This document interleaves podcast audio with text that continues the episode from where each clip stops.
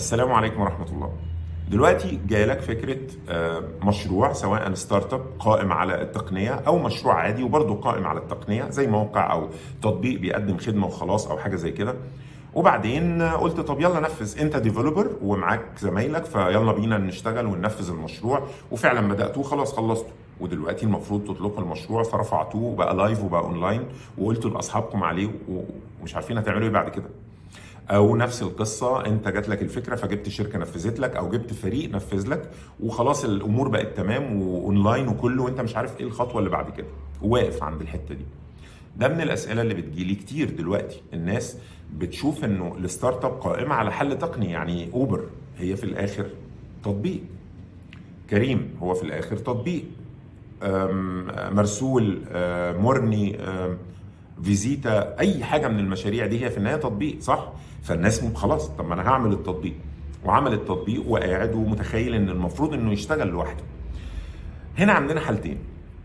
الحالة الأولانية لو الموقع أو التطبيق ده بيقدم الخدمة مش محتاج تشغيل مش محتاج إن حد يتابع أي حاجة أكثر من التقنية ويمكن خدمة العملاء أو الدعم الفني. في الحالة دي انت في الحقيقة مش محتاج حاجة غير التسويق. ودي سهلة. يعني في الوضع ده لو انت بتقدم مثلا مثلا تطبيق والتطبيق ده كل اللي بيعمله إن هو بيصغر الصور بديله صورة يصغرها فيوفر عليا مساحة في الموبايل. في آلاف التطبيقات الشبيهة مثلا. في الحالة دي أنا بعد ما خلصته رفعته أنا محتاج الناس يشوفوه. الناس هيشوفوه إزاي؟ عايز حد متخصص تسويق أتعامل معاه سواء هو بقى فريلانسر بس سمعته كويسة ومحترم وشغله كويس أو شركة وهي اللي هتمسك لي الموضوع أو مؤسس آه، مشارك أو co-founder عشان يجي ويبتدي معايا المشروع ويبقى هو اللي مسؤول عن التسويق. مش مهم الطريقة سهلة يعني عندك options كتيرة. لكن الطريق سهل. غالبا لو أنت بتعمل موقع أو تطبيق وهو بيقدم خدمة منه خلاص مش محتاج تواصل للناس معاك ومش محتاج طرف تاني يقدم الخدمة أصلا يبقى أنت مش مطلوب منك حاجة أكتر من صيانة المشروع وانه يبقى في حد مسؤول عن التسويق. وطبعا أنت أو حد بترد على الناس اللي عندهم مشاكل وبيرسلوا للتطبيق أو بيكتبوا على آه، آه، ال store أو أي حاجة زي كده. عشان لو في مشاكل تتحل فالناس تقدر تستخدم الخدمة اللي موجودة. ودي بتبقى خلاص خدمة بتقدم نفسها مش مطلوب أي حاجة تانية ليها. دي سهلة. لكن في الوضع الثاني اللي هو لو أنا عندي الخدمة ديت زي بقى الأسامي اللي أنا قلتها من شوية ال startups المشهورة دي. ال startups دي للأسف للأسف عشان إحنا مش شايفين منها غير الجزء التقني فقط اللي هو ال software فبنبقى متصورين إن هي قائمة على software وشكرا. في الحقيقة ال software هو من 15 إلى 30% من ال functions المختلفة والأنشطة المختلفة في الشركة. فقط. يعني في الشركات دي ال software ما يعديش 30% ليه؟ لأن أنا عندي ال software آه ما هو ده اللي هيبقى في إيد الناس وهو ده اللي له آه، dashboard أو بقى أو أو جزء آه، آه، الإدارة بتدخل هي بكل الموظفين يتعاملوا على ال system ده عشان يطلعوا أرقام ويحلوا مشاكل ويتابعوا الشغل وي- ويعملوا التشغيل وهكذا. أدي إيه؟ ال software أو ال system. عندك بعد كده التسويق. لا يقل بالعكس مش لا يقل ده التسويق الميزانية بتاعته في ال startups الكبيرة لا تقل عن 60% ولو أقل بيبقى عندهم مشكلة يعني يبقى كده غلط مش هيقدروا يحققوا الحاجات اللي هم متوقعينها الفترة اللي جاية. وطبعا في اختلافات شوية عشان بس الكلام يبقى منضبط ما بين ال B2C وال B2B فأنا خليني أقول هنا إن أنا بتكلم على ال B2C فعندهم تسويق القسم بتاع التسويق محتاج يبقى ناس قوية جدا جدا ومحتاج يبقى فيه آه، رؤية لل- للخطة بتاعتنا عاملة إزاي عشان توصلنا أصلا للي إحنا للمستهدفات بتاعتنا سواء السنوية أو ال vision النهائية بتاعتنا. فأنا عندي تسويق وبيشتغل شغل رهيب. ده كده قسم لا يقل أهمية عن ال tech أو ال- التقنية. أنا عندي قسم لو أنا عندي ناس مقدمين خدمات زي أوبر زي آه، Vezeeta زي في المطاعم HungerStation أو أي حاجة من الحاجات أنا عندي جزء هنا لا يقل أهمية وهو علاقات التجار أو علاقات مقدمي الخدمات. اللي بيبدأ بال sales وبعدين يقلب علاقات. فأنا عندي فريق وبيديروا واحد أو اتنين متخصصين sales ومتخصصين business development عشان يبقوا هم اللي مسؤولين عن الكم التجار أو المدرسين أو آه، البائعين أي نوع من أنواع مقدمي الخدمات ال vendors أو ال suppliers عشان خاطر يعملوا ال acquisition في الأول يحصلوا عليهم ويقنعوهم بالانضمام للمكان لأن ده لازم يحصل قبل ما يجيبوا عملاء طبعا ما العملاء مش تيجي على مكان فاضي. فعايزين الأول يقنعوا دول بحاجة لسه مش موجودة في الأول أو موجودة بس مش شغالة ويحافظوا عليهم بعد كده. بما في ذلك بقى من تفاصيل كتيرة فأنت عندك دلوقتي أهو قسم أهو كمان كبير. عندك بعد كده قسم خدمة العملاء. في ال startups الكبيرة ده مهم جدا. يعني كل ما ال startup كبرت كل ما أنا محتاج أحافظ على اسمها وال image بتاعتها فالموضوع بيتخطى إن أنا مجرد عندي call center فالناس بتتصل بيا وبنحل لهم مشاكلهم. لأ أنا عندي خدمة العملاء بتبدأ من ال social media إن لما تويتر يعني عندي ناس قاعدة أو أو system قاعد بي listen كده على ال reputation بتاعتنا على ال social media. فيبتدي يبص يشوف هو في حد بيتكلم سواء بقى شخص أو system في حد بيتكلم علينا آه، لو حد عنده مشكلة بسرعة يروح يرد عليه ويتابع معاه ويوصله بالقسم المختص لو قسم تاني عشان خاطر يحل له مشكلته. ويتابع وي update ويعمل من على جميع بقى ال channels اللي بيجي منها على ال store مثلا. ال reviews بتاعه ال store اللي فيها ال app بتاعك لازم آه، تبقى متابعه عشان ترد على الناس تحل لهم مشاكلهم. وهكذا. أدي قسم كمان. أنت شايف إحنا عمالين إيه؟ ماسكين الموضوع بالراحة بس عمالين كل شوية نلاقي إن في قسم جديد ظهر إحنا كانش أصلا بنفكر فيه. يعني أو أو ما كانش في بالنا. هو tech في الآخر. طب ما هو تطبيق و system dashboard وخلاص وخلصنا وموقع ممكن. لا. لا. ده ده زي ما قلنا من 15 ل 30% مش أكتر من كده. لسه عندي حاجات تانية لسه عندي أقسام تانية. أنا عندي قسم على قد ما هو في الأول مش بيكون مهم قوي والناس مش بصاله قوي على قد ما هو بعد سنتين ثلاثة بيبقى من من الأقسام المهمة جدا اللي لو اللي متعين فيه أو الناس اللي شغالة فيه مش شاطرة الشركة دي تقفل. قسم الحسابات. مع إنه قسم شائع ومشترك ومفهوم وبيخدم على كل الأقسام ما هواش من الأقسام اللي هي ال core functions آه، آه، المتخصصة بتاعت ال startup لكن ده لا يقل أهمية. وأي مشكلة فيه زي ما قلت تودي الدنيا في داهية فعلا. وعشان أصلا يجي لي investor لازم القسم ده يكون شغال كويس جدا ومحتفظ بكل حاجة صحيحة ومش بيعمل حاجة غلط. ما عندوش حاجة غلط أصلا. وحاجة تانية لو هم قسم الحسابات هو اللي هيعمل التحصيل ده بقى دي function رهيبة جدا. عشان أقدر أتابع تحصيل أنا من عملاء لو أنا اللي هحصل ودفع للموردين مع حلول مشاكل ال refund وال returns والقصص دي ده موال. أنا عندي لسه قسم زي الحسابات كده برضه بيشتغل على العرض بالعرض ولكن مهم جدا ال HR أنا في الأول مش محتاجه. ده دايما بيحصل يعني. إحنا شركاء فشغالين بإيدينا. لكن إحنا مع اول واحد اتنين تلاتة بنوظفهم محتاجين HR. ولازم يبقى هو اللي مسؤول عن الأجزاء الخاصة بتعيينات الشركة والحفاظ على الناس وبما في ذلك بقى من تفاصيل كتيرة قوي تخص إدارة ال people management و HR management عشان أبقى أنا متفرغ أنا وبقية المديرين للشغل بتاعنا. وإلا معروف إنه أصعب مهمة في ال startup هي بتكون للمدير هي بتكون ال fundraising البحث عن تمويل.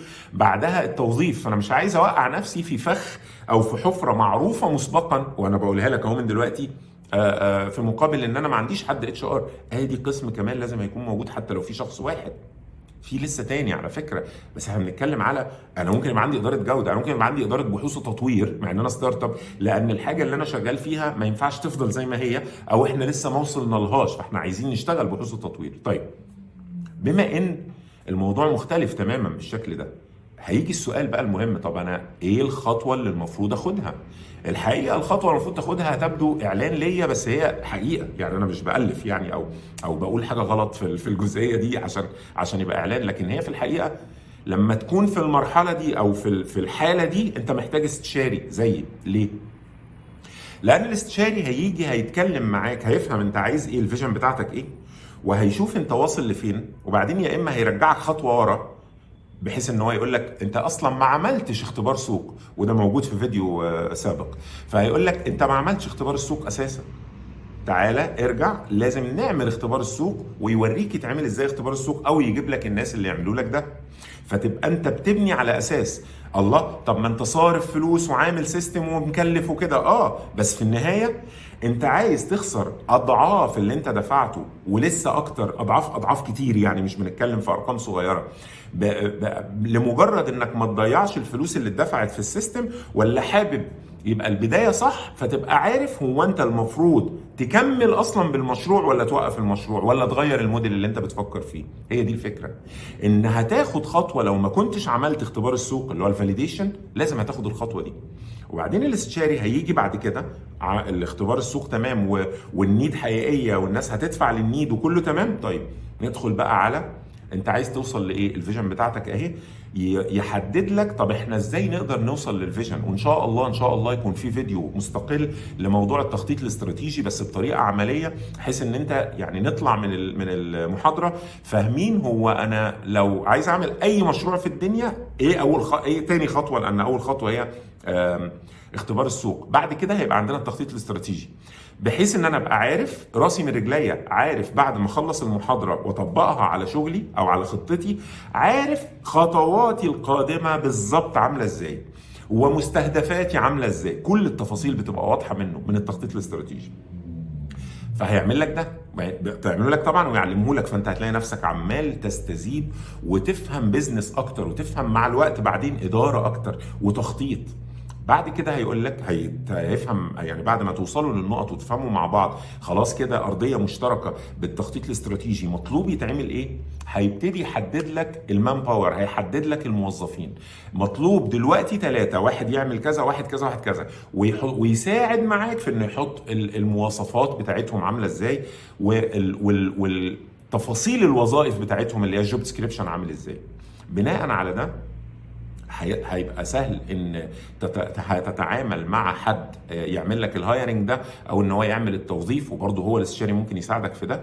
الناس جم هيساهم معاهم في إنه مطلوب مننا إيه في الفترة دي ويساهم في إنه يدور على أهم عنصر في الفترة دي في التوظيف المدير. لأن انت مع ان انت صاحب المشروع وكل حاجة لكن لو انت اهتمامك تقني أكتر يبقى الافضل انك تفضل صاحب المشروع ومش شرط ان انت تدخل جوه المشروع اداريا. وممكن تبقى صاحب المشروع وكمان تبقى مدير التقنية في المشروع خلينا نقول ال CTO بس يعني أنا مش بحب الاسامي الكبيرة خلينا نقول مسؤول التقنية في المشروع أو البرمجة أو كده ويبقى في مدير فوقك عشان هو ده اللي هيفهم منك ومن الاستشاري هو ال... أنتوا عايزين إيه وعايزين توصلوا لإيه؟ والاست... والتخطيط الاستراتيجي عامل إزاي؟ يبقى إحنا ننفذ ده إزاي؟ ده ده ده شغله. يخطط لتنفيذ الخطة الاستراتيجية بشكل صحيح ويشارك في وضعها لو هو موجود قبل كده. فبيخطط هو هينفذها إزاي؟ وبيقعد مع الاستشاري ومعاك عشان يراجع الخطة بتاعته. وبعد كده بيبتدي يخصص الموارد ليها بتاعت الشركة بشكل مناسب. يعني هو اللي المفروض يقول إحنا المفروض محتاجين ميزانية كذا عشان ننفذ ده مع التعاون بالتعاون مع الاستشاري طبعا. هي هيوصل في الآخر إنه ساهم في التخطيط عمل الدراسة اللي بتقول أنا محتاج فلوس قد إيه عشان أنفذ بدأ يحمس الناس ويتابعهم ويتعامل معاهم بطريقة صحيحة ويحل لهم مشاكلهم عشان في النهاية يشوف هو إحنا وصلنا للي إحنا كنا مستهدفين ولا لأ ويعيد الكره يخطط من جديد ويصلح اللي فات ويشتغل من جديد على الحاجات الجديدة فنتقدم لقدام. في وجود الاستشاري هيبقى الموضوع عامل إزاي بقى؟ بنقعد اجتماع بنشوف إحنا وصلنا لغاية فين دلوقتي؟ ونراجع نشوف المشاكل اللي حصلت وأسبابها إيه ويتحط لها قوانين في manual بتاع الشركة عشان ما تحصلش مرة تانية. والحاجات الكويسة هيتعمل capitalizing عليها فهتبتدي تبقى هي دي الأساس بتاع الشغل في الشركة وتتحط في ال manual. ونبتدي نفكر في اللي جاي بناء على الخطة الاستراتيجية اللي محطوطه المفروض نمشي إزاي إيه اللي جاي إيه الحاجات اللي محتاجينها عشان نعرف نوصل للي جاي الفترة اللي جاية وهكذا. الاستشاري في الحالة دي بيلعب دور مساعد المدير وفي نفس الوقت مجلس الإدارة. إحنا في ال startups ما بيبقاش عندنا مجلس إدارة في البداية لأن الموضوع مش محتاج قوي. هم الثلاثه أربعة المؤسسين هم دول اللي بيقعدوا مع بعض ويجتمعوا ويقرروا الحاجات. لكن لما نتكلم في ال business ال business وتفاصيل التشغيل بتاعت الشركة بكل الأقسام اللي فيها هنا إحنا بنقول آه يبقى محتاجين مجلس إدارة ينوب عن الملاك بتوع الشركة عشان يشوف شغل المدير عامل إزاي ويساعده. الاثنين. فبيراقب على المدير ويتابع شغله ويشوف الدنيا مشيت إزاي ويشوف هو محتاج إيه عشان يقدر يكمل شغله بطريقة صحيحة. إلى مدة معينة يكون المدير يكون تم التأكد إن المدير ماشي كويس وفاهم الموضوع وهو خبرة وهو كفاءة كويسة وانت يبقى المستوى بتاع المعلومات البيزنس وازاي الحاجات بتتعمل بقى أفضل؟ خلاص بيبدأ الاستشاري ينسحب بقى بالتدريج لغاية لما الأمور خلاص كلها تبقى وقفت على رجلها وأنتم مش محتاجين أكتر من إن أنتوا تبقوا باستمرار متابعين مع بعض وفي كوميونيكيشن كويس والأمور ماشية وفي قسم هنا شغال وقسم شغال وقسم شغال والتعيينات والتوظيفات شغالة وكل حاجة تمام. ده في عجالة كده ومع إنه أظن خدت ربع ساعة. لو أنت بدأت مشروعك فجأة كده عشان هي الفكرة عجبتك ووقفت لقيت نفسك مش عارف تعمل إيه بعد كده. شكرا جزيلا. والسلام عليكم ورحمة الله.